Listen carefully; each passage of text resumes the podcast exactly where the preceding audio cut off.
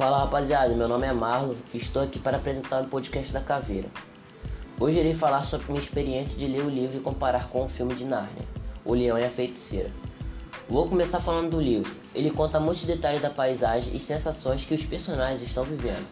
O livro também explica pensamentos na cabeça dos personagens. Uma passagem que me chamou muita atenção foi que no livro ele descreve os pensamentos de Edmundo ao trair seus amigos. Já no filme, temos que entender isso pela interpretação do ator. Tive a impressão que a história demorou mais em certos momentos no livro, mas o contrário também aconteceu. Para mim, ao ler o livro, a cena da grande batalha foi curta, teve as três linhas, foi frustrante. Nisso, o filme foi melhor, deu mais valor e ação.